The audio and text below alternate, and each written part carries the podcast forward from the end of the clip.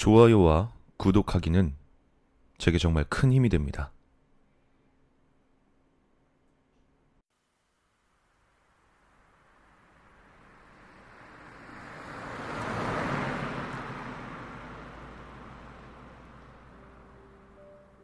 운전을 하던 나는 라디오에서 흘러나오는 음악에 맞춰 콧노래를 흥얼거리기 시작했다. 지금 만나러 가는 그녀는 힘들고 지루한 일상 속에서 나에게 환한 달빛과 같은 존재다. 때문에 한참을 달려야 하는 먼 거리조차 내겐 즐겁게 느껴졌다. 난 크게 숨을 들이쉬며 그녀의 모습을 떠올렸다. 오랜 시간이 흘렀지만 그녀를 처음 봤을 때 그 모습을 간단히 떠올릴 수 있었다. 양갈래 머리를 하고 분홍색 구두를 신은 귀여운 소녀. 그녀의 미소는 지금까지도 나를 소년으로 만들어버리곤 한다. 소년과 소녀. 확실히 그때의 우린 소설 소나기에 나오는 소년과 소녀와 비슷했다. 거기까지 생각한 나는 씁쓸한 미소를 지으며 고개를 저었다. 그때 내 눈에 길을 따라 걷고 있는 노인의 모습이 들어왔다.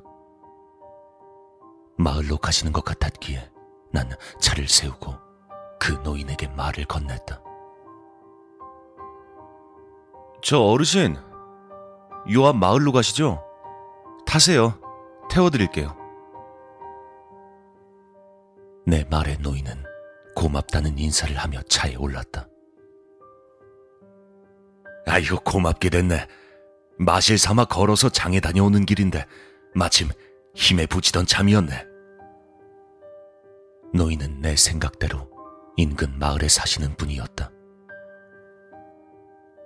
근데 자네는 이 동네 사람이 아닌 것 같은데, 얘까지 무슨 일로 온 겐가?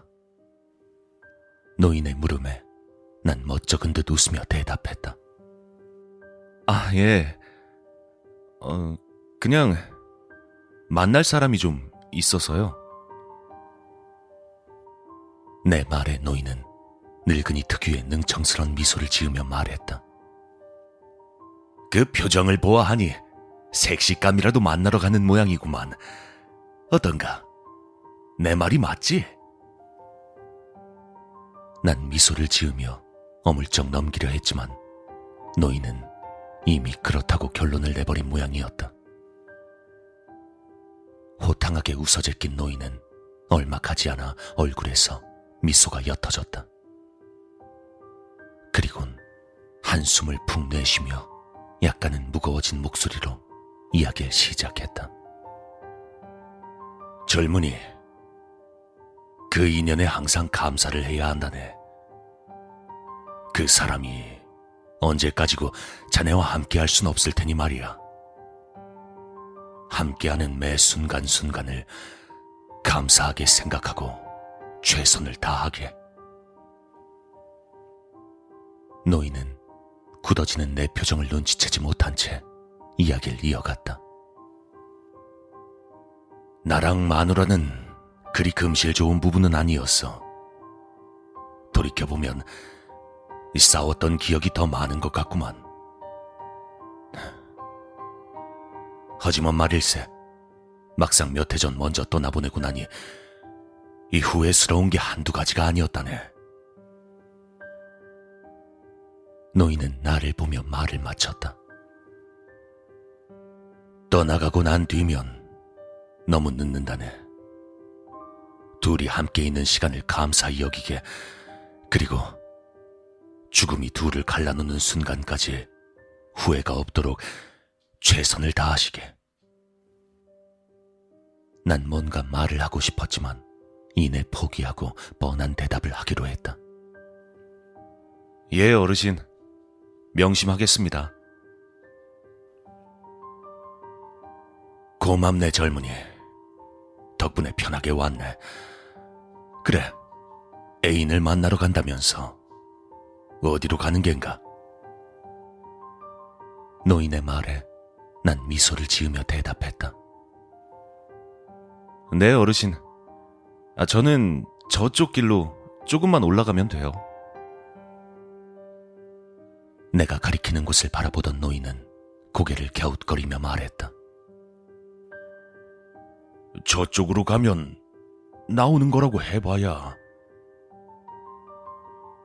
의아해하던 노인은 말을 끝마치지 못하고 아차하는 표정이 되었다. 당혹감이 서린 표정으로 노인은 더듬더듬 입을 열었다. 이거 네 늙은이가 아무것도 모르고 실언을 했구만. 미안하네. 용서하게나. 어쩔 줄 몰라 하는 노인의 표정을 보니 오히려 내가 미안해졌다. 아, 아니에요, 어르신. 좋은 말씀 잘 들었습니다. 그럼 살펴가세요. 노인은 내가 떠날 때까지 동정어린 눈길로 나를 바라보고 있었다.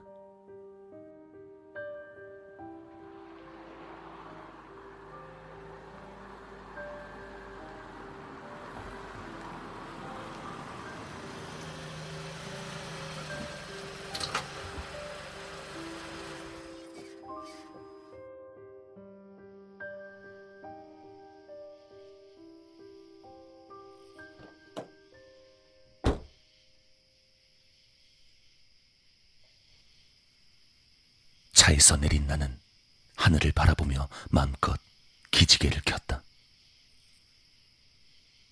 제법 오랜 시간 운전을 했지만 공기 좋고 한적한 곳에 오니 오히려 피로가 풀리는 느낌이었다. 몸을 풀고 가방을 내린 나는 약간 들뜬 마음으로 그녀를 만나기 위해 발걸음을 옮겼다. 안녕.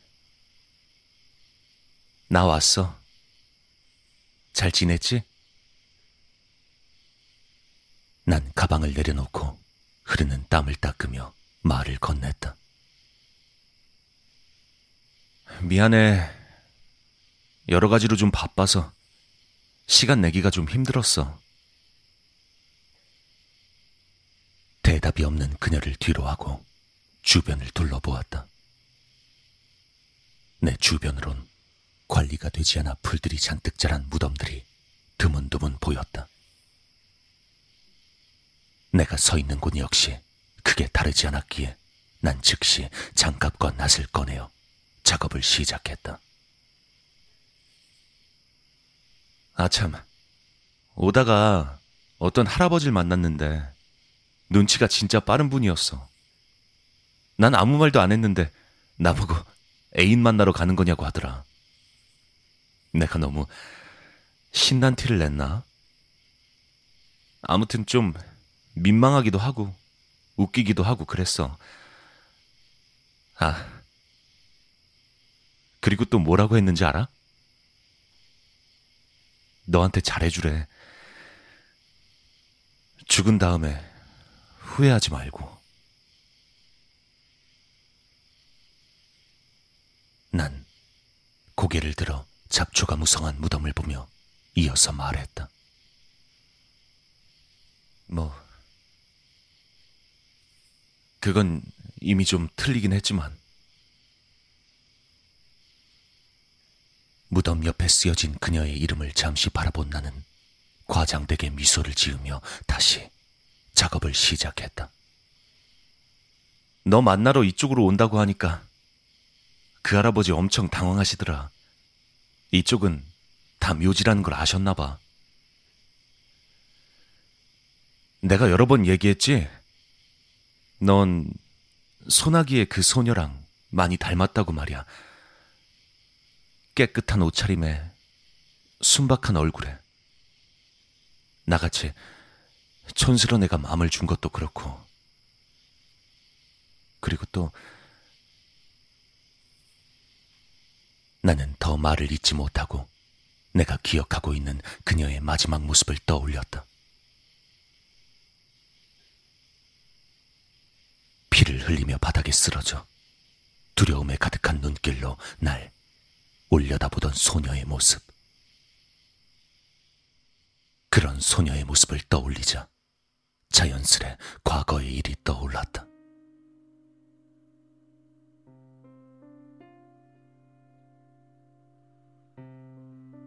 남몰래 좋아했던 소녀. 난 그 소녀에게 말 한 번 건네지 못했다. 혼자서 끙끙 앓고만 있을 때 소녀는 전학을 가게 되었다는 소식을 듣게 되었다. 그녀가 떠나가는 게 싫었다. 내가 용기를 내어 붙잡으면 그녀가 내 곁에 있어줄까? 작은 희망을 가지고 그녀에게 찾아갔다. 그러나 힘겹게 끌어낸 내 고백은 차가운 눈빛으로 돌아왔다. 이제 그녀는 떠날 것이고 날 잊을 것이다.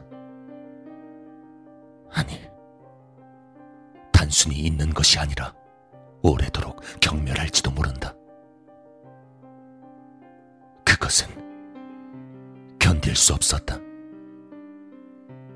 소녀가 절대로 이곳을 떠나게 해선 안 된다. 그녀가 떠나지 않게 하기 위한 방법을 떠올리는 데는 그리 오랜 시간이 걸리지 않았다. 그리고 실행은 그보다 빨랐다.